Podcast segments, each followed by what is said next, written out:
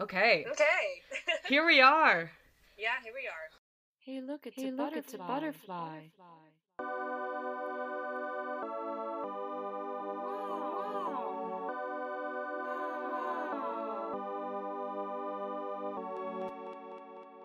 Reading Rainbow.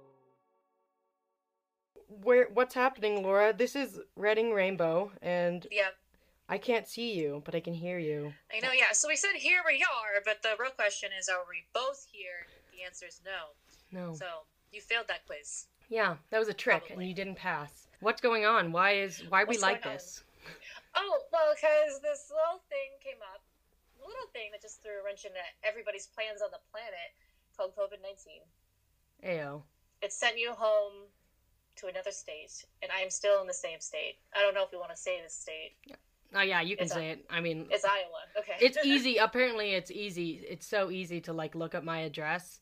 So I'm sure it's even easier to What? find out where I go to school. I looked it up. I just typed in my name and like address, oh. and then they were like, "You mean here?" And I was like, "Oh, I Oh guess." my gosh. Okay. So this is the first time to for us to record remotely, yes, it and is. it's the third episode. So I guess you know, just in case we're, taking getting big too, strides. yeah, in case we're getting too comfortable, no more. Yeah, no more. COVID nineteen is like comfortable. Don't be. Stop it That's right all. now. Yeah. But just because COVID 19 is happening to everyone in the whole wide world doesn't mean that Reading Rainbow is going to stop its production. No, no. Oh no. Oh, no. yeah, so while you're like at home self quarantining, Yeah. take, you know, take half an hour and uh, give us a give us an ear. Yeah. Give Okay. us one of your ears, please. Mm-hmm. Bet you won't, but please do. Okay, so that being said, welcome to episode 3 of Reading Rainbow where we talk about a book that mm, a lot of people probably had to read in high school or middle school or something like that. And we try to try to figure out what it was we were supposed to glean from this piece of literature. Glean or gleam. glean Both or gleam. i don't even know the difference. I don't. Yeah, I don't care enough to look it up yet, but maybe one day. maybe in post. yeah so laura tell us what book we are reviewing today We're reviewing The Color Purple, written by Alice Walker. I believe you have a, a blurb about it. Yes. So for anyone who has not read The Color Purple like me, here's a blurb from Goodreads. It says A powerful cultural touchstone of modern American literature, The Color Purple depicts the lives of African American women in early 20th century rural Georgia. Separated as girls, sisters Celie and Nettie sustain their loyalty to and hope in each other across time, distance, and silence. Through a series of letters spanning 20 years, first from Celie to God, then the sisters to each other, despite the unknown, the novel draws readers into its rich and memorable portrayals of Celie, Nettie, Shug Avery, and Sophia and their experience. The Color Purple broke the silence around domestic and sexual abuse, narrating the lives of women through their pla- through their pain and struggle, companionship and growth, resilience and bravery. Deeply compassionate and beautifully imagined, Alice Walker's epic carries readers on a spirit affirming journey towards redemption and love. Like I said, I had never read this book. I didn't really know what I was getting into. Had you read this book and or how had you heard of it or like what? Cuz I had never heard of this book before ever. I did have to read it. I read it in 10th grade, sophomore year. Um, and it, I would say it's kind of the defining book for me from that year.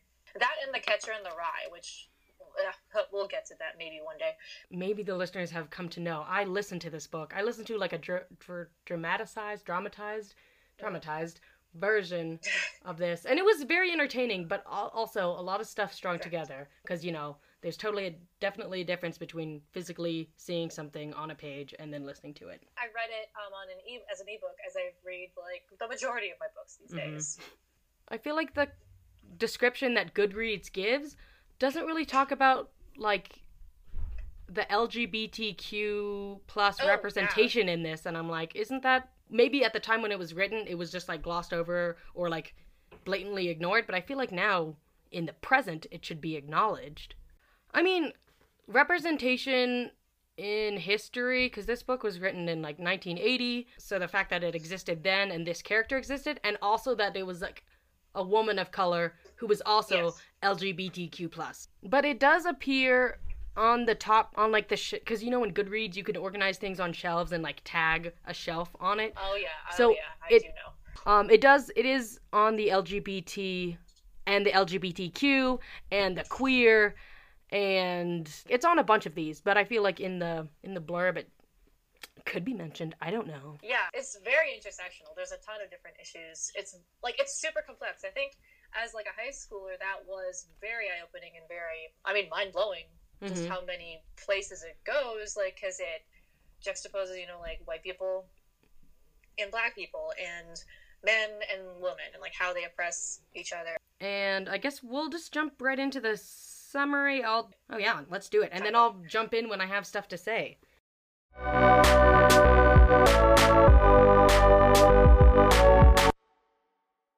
So there's two sisters, Celie and Nettie, and they are the two narrators because this is told through letters. Um, so Celie is the oldest sister, and she was sexually abused by her father, quote unquote, and she had two kids by him. He took them away, and she didn't know what happened to them. And then he forced her to marry a husband that um, was also abusive and beat her. The most of the story is told from her perspective, and she writes letters addressed to God to start. So over the course of the book, she eventually finds her voice and finds her worth. She starts her own business making pants. She starts a romance with a woman named Shug Avery, um, a jazz singer. She also realizes the man she thought was her father wasn't actually related to her, and she finds out that realizes the man she thought was her father wasn't actually related to her. Nettie, meanwhile, she's the young one. She ran away from home, and she writes letters to Celie, but they don't make it because the man that Celie married, named Albert, actually kept them from her. Like he stole them and never showed them to Celie. So Celie doesn't know what happened to Nettie. So while Celie's living her life the whole time, Nettie she finds Celie's children. She finds the couple that adopted them. Um, it turns out they're missionaries, Corinne and Samuel. Um, and she kind of just starts living with them. She goes with them to Africa to be missionaries, and they live there for several years. And there's a lot of drama there. Um, like Corinne dies. They learn a ton about like how Africans live there and how they view Americans and how they view Black. Eventually, they return. The sisters and the children are reunited, um, and that's kind of where the book ends. Nettie's story, so she's a missionary in Africa, and unfortunately, around this time, I was also listening to the Book of Mormon, which was like so different. But that's just what I kept thinking of, and I was like, mm, Wow. definitely not the tone, not the place. Um, but also, it brings up the topic of how um, Black Americans are different in their in their cultures than from like Africans. Because when Nettie and Corinne and Samuel and the kids are in Africa, they mention how the Olinka, the people that they are living with, they look down on Nettie because she's like single and doesn't have kids, right? Then she doesn't have a husband or anything because they see that as a way um, that women have value. The the missionaries like Nettie and the couple and the kids, they feel like all the relationships relationships are very shallow with the village, even though they were so excited to see the place where like their ancestors came from. Speaking of which, you know, returning to like a place that is supposed to be your roots and your heritage, and then realizing that it's like not really what you identify with. Mhm. Hello, adoptees. Oh my gosh, I was gonna. I said the same thing in my notes. Yeah, and I don't. I don't know if we've talked about this before in the podcast, but listeners, if you didn't know, we're we Ellie and I are both um, Asian adoptees. Surprise, Ellie. Boom. Oh my, what? I'm adopted. so that's what we're talking about when we mention um, adoption and we have we. yeah, we- we're you know what? We're a part of this, okay? So this is our cause, you know. yeah, Um, these are a call to Yeah, so I can relate, yeah, to that part of the book where um, Nettie is describing how they, they don't connect to these people even though they're supposed to because their ancestors came from there. It's, she said, it is hard to relate as an adoptee sometimes to people who are, whose families are Asian, over from Asia, and like I'm a little afraid to be called like fake or to Mhm. not be recognized, you know, saying like, oh, well, you're not really Asian because Yeah. that has been said, that's been tossed around. And it's not like a visible thing, you know, because if I don't say anything about it, no one would assume that I'm not, that my culture is not Asian. hmm Yeah, I've experienced like being in an Asian country and Mhm. maybe looking like everyone around me, and then as long as I don't Yeah. say anything, people might just assume. Or if I mean, sometimes if I'm wearing like jeans, then they straight up know that I'm from America. But if I don't talk, uh, then I kind of blend in and I pass, and it's fine. But then once I open my mouth, people know. It is different than being African American or black or African for sure. But yeah, those that narrative kind of made a lot of sense to me.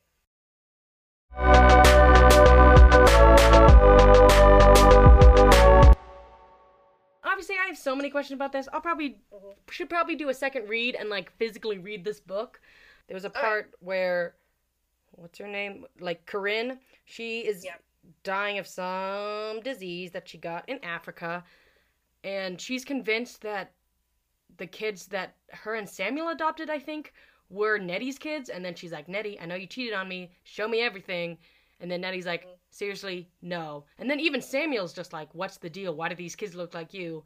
And then that's when we discover that they're actually Celie's kids that the father got rid of. Someone tells Celie, and then Celie like, right? I, I thought so. Much earlier in the book, Celie goes to town and sees her kid, and she knows it's her kid because she she can like see what the kid looks like, and she like hears someone say the mother's name or the father's name, and so she sends Nettie to them because she's like, "That's where my kids are," right? I didn't understand the timeline of this. So they, Nettie So, like, and Celie when- are together, Nettie- yeah.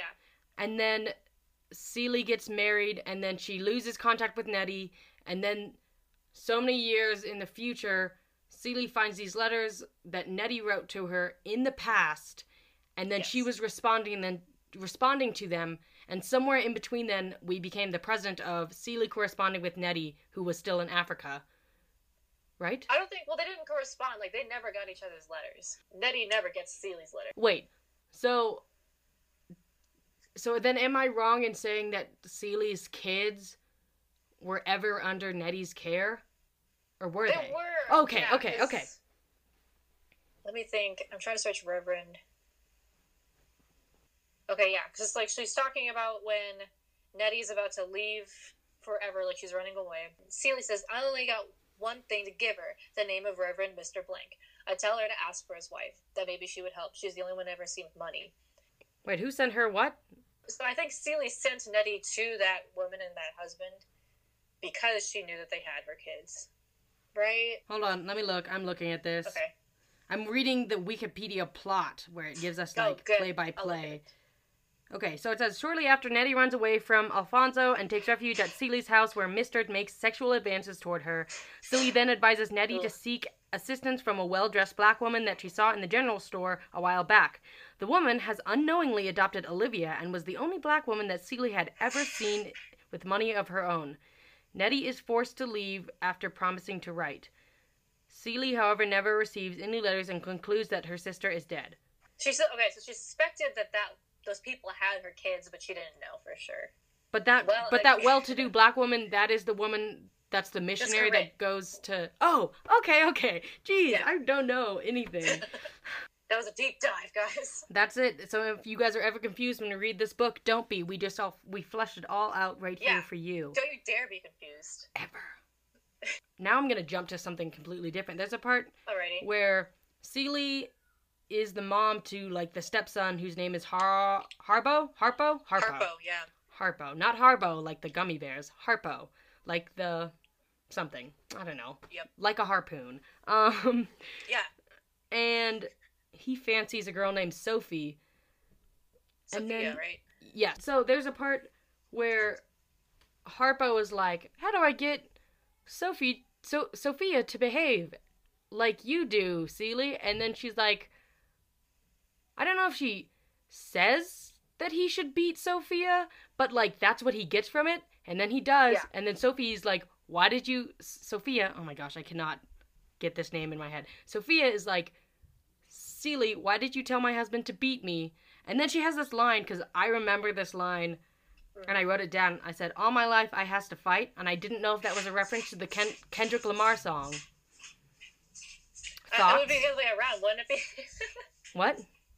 It would be the other way around. Why? be? I, that's what I meant. I didn't know if like Kendrick Lamar was like Okay. doing a reference to the color purple. Yes, that's not that. I meant that. Yes. Hello. You're like, um, I'm pretty sure Kendrick Lamar is God and definitely inspired the color purple before he was even born. Could be. I don't know what song we're talking about. Um, I think it's, it might be the song "Humble." He's like something something battle battle scars. I'm not. I am no crapper, so I don't know. Okay, no. Do you hear my typing? I do. I can. It's it's Okay. ASMR. Um, it is the song "Backseat Freestyle" by Kendrick Lamar. And I don't know why I heard this because I'm not one who listens to a lot of rap, but it, it has I've a. also also that lyric is also in "All Right" by Kendrick Kendrick Lamar. Okay, then it's definitely that song because that song sounds a lot more familiar. Does it have something about like battle scars? Uh, let me just control F. There's no battle in these lyrics. I don't know anything. I think I'm going crazy. Well, it says it says in this this genius.com page that that is a reference to the color purple. Nice. But like, what am I thinking of where he said, "I fight wounds, I fight battle Oh, scars"? Oh my gosh, I'm so mad at myself. I think it's from Bad Blood from Taylor Swift, by Taylor Swift. which makes Sorry. me so angry because now I just feel like super, like mainstream and white, and I'm sad. so for all you people who think the color purple isn't relevant, think again. Boom. yeah, honestly, think again. And who all you people who think rap isn't relevant, think again. It's inspired by classic literature. Okay, well, again, like we said, now we know that Kendrick Lamar is well versed in the color purple, and he's Yeah. like, remember, kids, all my life I has to fight. Mhm. From Sophia, from the color purple.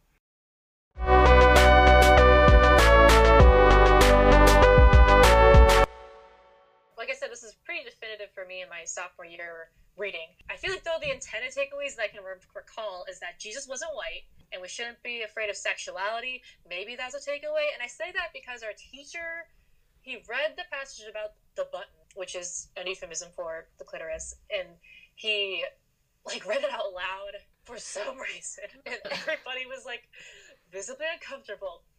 But it happened. I just don't know why. I'm like blushing thinking about it. Like I don't remember.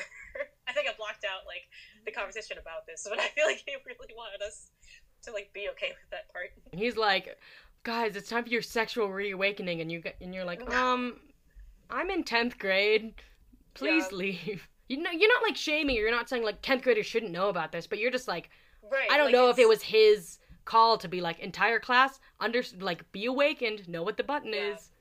Yeah, I definitely wish that this had come about in a different way than in English class. Well, okay, so I think I think the intended takeaways for someone who hasn't read this and from Yeah. just reading the blurb, I think it was supposed to be an introduction to African American literature and to like black Americans in text. English teachers were like, "Here you go. Here is an introduction into like black American characters." Going into the like actual takeaways, I feel like it's hard because since this is the first time I've ever read the book, and I'm not saying I'm well versed in African American literature or you know Black America, but I just this is not my first time reading a narrative similar to this, so it didn't hit as hard.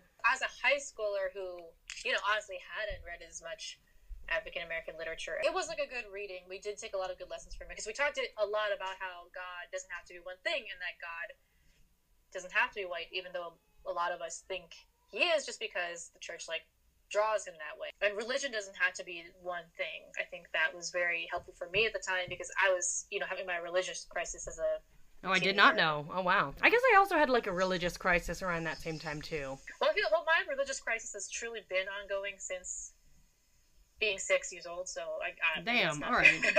You're like, listen, it's been a journey. Another takeaway is yeah, oppression is similar in all intersections. There's a phrase I did highlight this one that came up twice. Um, I think it said about Albert, the abusive husband. He only listened long enough to tell you what to do, and that's used later again when white people talk to black people. Like they only listen long enough to be able to tell you what to do. I do want to Yeah. say I feel now I'm sad because like I did not this religion aspect of it just went right over my head. Even the title, "The Color Purple," it's from that conversation where they're like, "Why can't God be in the color purple?" Um, let's move on to ratings. I always forget how we rate things here. I don't even know. Like, I time. guess just what did you, what do you? whatever the scale is, like if it's, I, I, I give it like ten out of 10, 5 out of five. You know, whatever. Yeah, I think it was great. I think I give it. I don't know if I give it. You know me, like it's hard to get that ten out of ten. Like, but it was good, and I think again the importance of it in the history of literature very important and everything. But since I've read other books that feature an African American or Black American narrative, There's others I would probably, and I will, recommend more than this Mhm. one. So for me, it's like a 8 out of 10 or like a very close, but not quite. I don't know, I'm a hard man to please.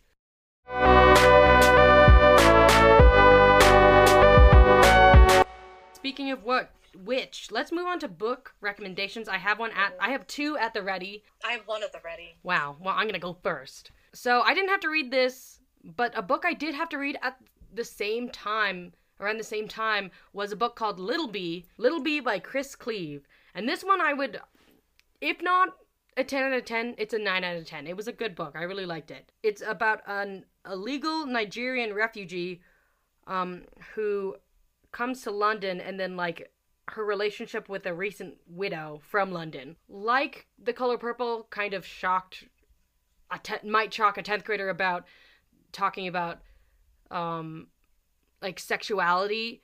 Mhm. Little Bee talks about the immigrant experience and like s- there was this one part where I'm not going to spoil it, but I was like it was like a graphic and I was not expecting it and I was like as a 10th grader I was like, "Oh my gosh, should I be reading this?" Like I like it, but also like I did not expect my teacher to be like, "I will allow it. Go ahead."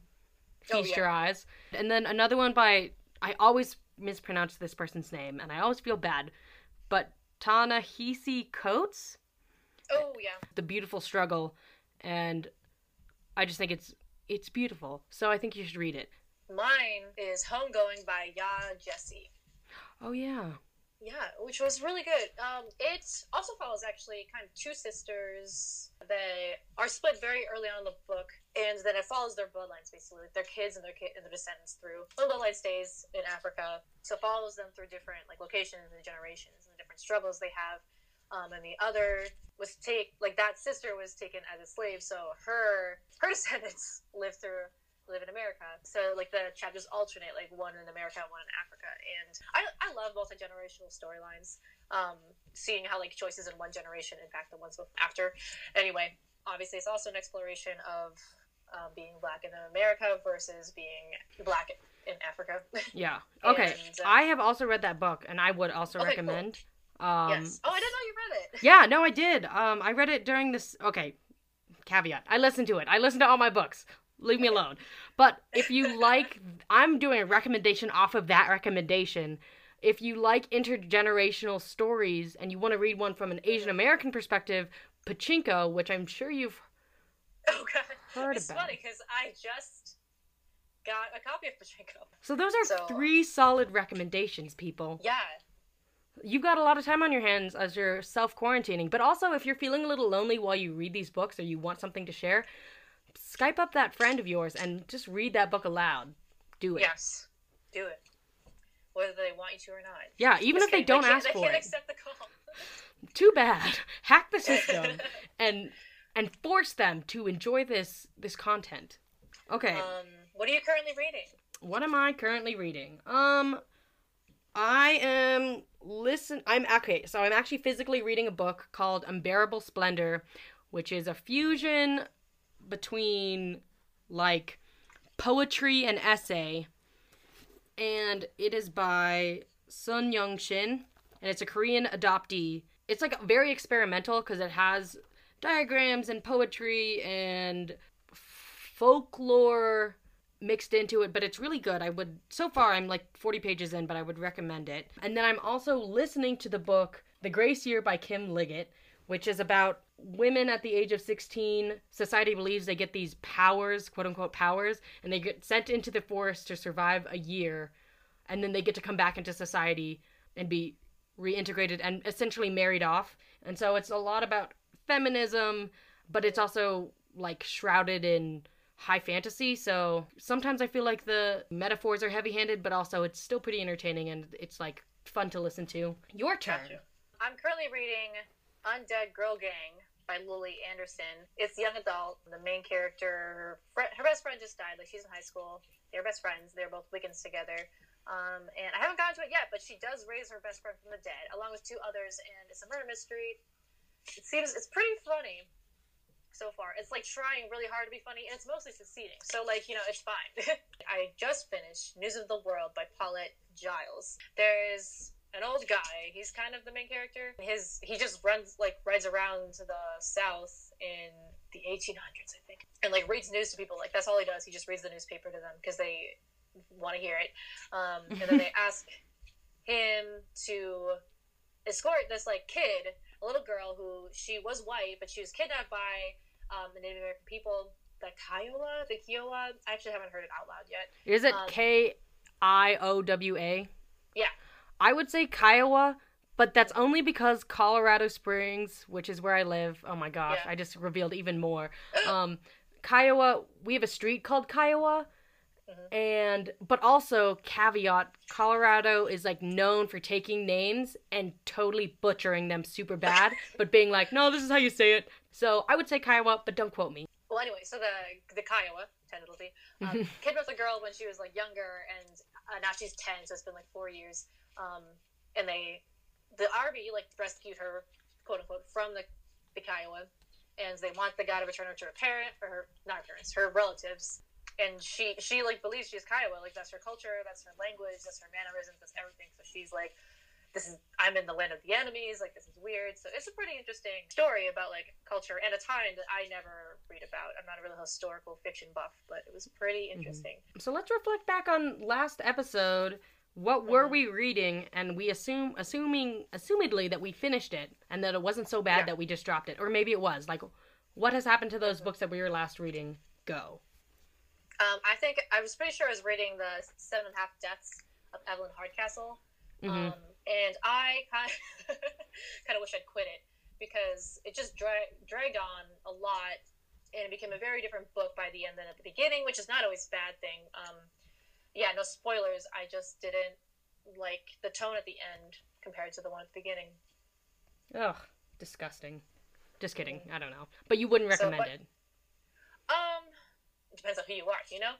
But it was pretty thrilling if you like thrills. So you really got to take a chance on it, like I did. What's Okay. what is that thing you always say? The uh, shoot for the moon, land of the stars. Nope. That I personally always say, or yeah, you always tell me this thing. oh, It's um, like, I think it's you'll- shoot for the moon. Even if you miss, you'll land among the stars. Which I think. No. What do you mean? That's the quote. That is the quote.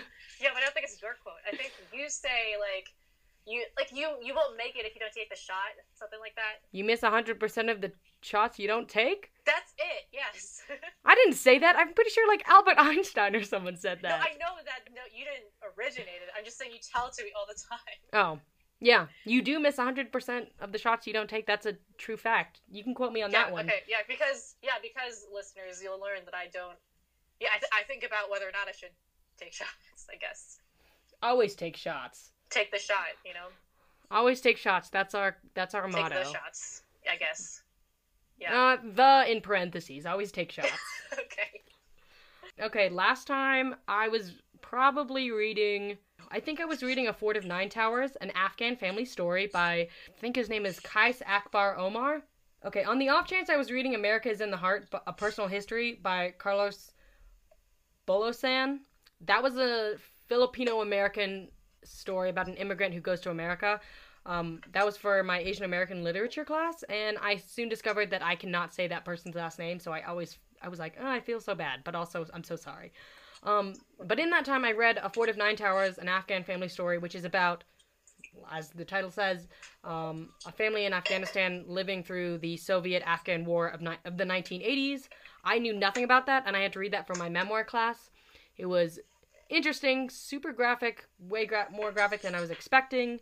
Um, and I will say it was interesting because I was reading this at the time of when like COVID 19 was just beginning to take hype in the US. So I was reading this while this was all happening and I was kind of like freaking out. And then reading about this horrible war story was like, oh, things aren't that bad. So it, like it helped me kind of put things into perspective and calm down. And then Shortcomings by Adrian Tomine or Tomine or something like that. And I read that one for my Asian American literature literature class. It's a graphic novel. I don't think I've ever read a graphic novel, but I really liked this one, and it does talk about, um, you know, Asian American identity. Um, and it makes all the characters super raw and at least I thought it did it presents them as very raw and controversial, which I think I liked because it was presenting us with there's no like right or wrong. This is just this is like a character and this is how they are. They're not meant to be likable or unlikable. That's just they exist in this thing. So I really liked it. I read it in one day because it one I think partly because it was a graphic novel, and then two because it was really good. You're reading such cool books. I'm reading. I'm reading. I mean, I'm also reading cool books, but I'm like. If you want, I can send you shortcomings because I'm done with it now and it was pretty good. I will. I will do it. microwave it to get all the COVID the germs off. it. Yeah. Okay. What happens if you microwave a book? We'll Nothing. Does it get warm? Like. Listen next month and you'll find out. Okay, I freaking will. I will microwave a book in my house. It'll probably Yeah. be a book I don't care about, just in case things go awry. Yeah. But whatever.